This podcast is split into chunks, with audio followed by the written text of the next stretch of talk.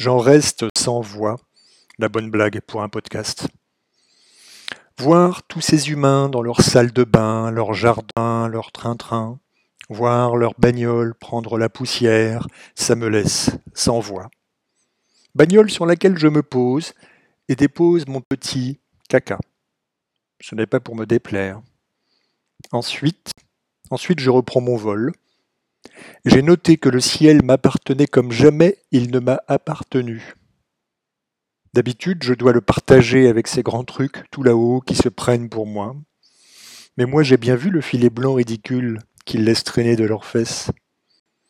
En plus, il paraît qu'il y a des gens assis là-dedans, assis comme au cinéma, assis derrière leur ordinateur.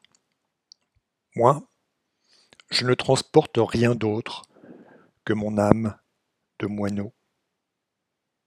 Parfois je me dis, c'est trop con, on pourrait s'entendre depuis le temps. Nous les moineaux, je ne parle pas de ces salauds de pigeons qui pullulent et nous ont chassés d'espoir, et vous, les humains, depuis le temps qu'on se fréquente, on devrait avoir chacun notre place, tranquille, peinard, sans histoire. Mais vous en faites des histoires. Vous ne faites même que ça. La dernière en date, c'est donc cette histoire qui met une pause à votre propre histoire. Encore un truc impossible que vous avez inventé. Vous ne vous arrêtez jamais? Cette histoire de virus, donc, qui me ferait presque rire des deux ailes, à vous voir reclus comme des moines dans vos habitations. À propos de moines, on en a connu un, nous les oiseaux, il y a bien longtemps. Il nous appelait, nous venions. Il nous parlait, nous écoutions. Celui-là, au moins, ne nous tirait pas dessus. C'était en Italie, du côté d'Assise, je crois.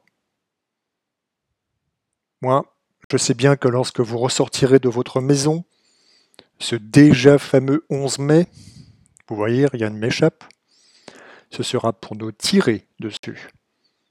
Oh, pas avec des fusils, bien sûr. Vous êtes trop malins.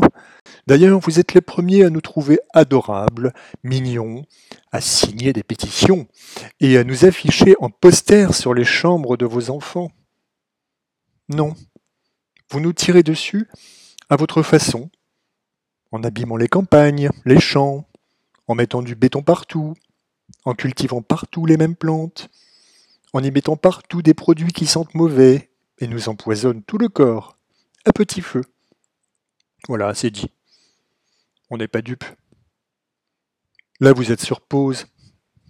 Demain, vous serez sur avance rapide. Car il paraît que c'est la crise économique. Tu parles. C'est votre crise économique. Notre crise à nous, de moineaux, de corbeaux, de perdreaux, que sais-je. Et tiens, j'intègre même ces idiots de pigeons. Notre crise à nous, vous dis-je, vous n'en avez rien à foutre au fond. Pardon pour ce gros mot. Un moineau ne devrait pas être vulgaire.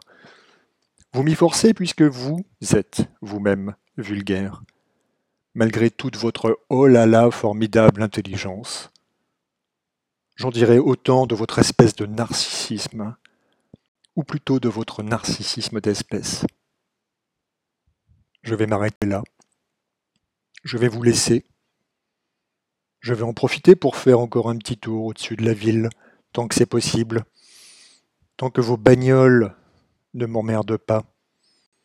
Désolé encore pour le gros mot. J'aime pas vos pare-brises. Moi, moineau, je vous entends rire d'ici. Et pourtant je vous le redis. Moi, moineau, il faudra bien qu'un jour, tout primate que vous êtes, vous entendiez de nous autre chose que de charmants gazouillis. Moi, moineau, je ne chante plus, je crie.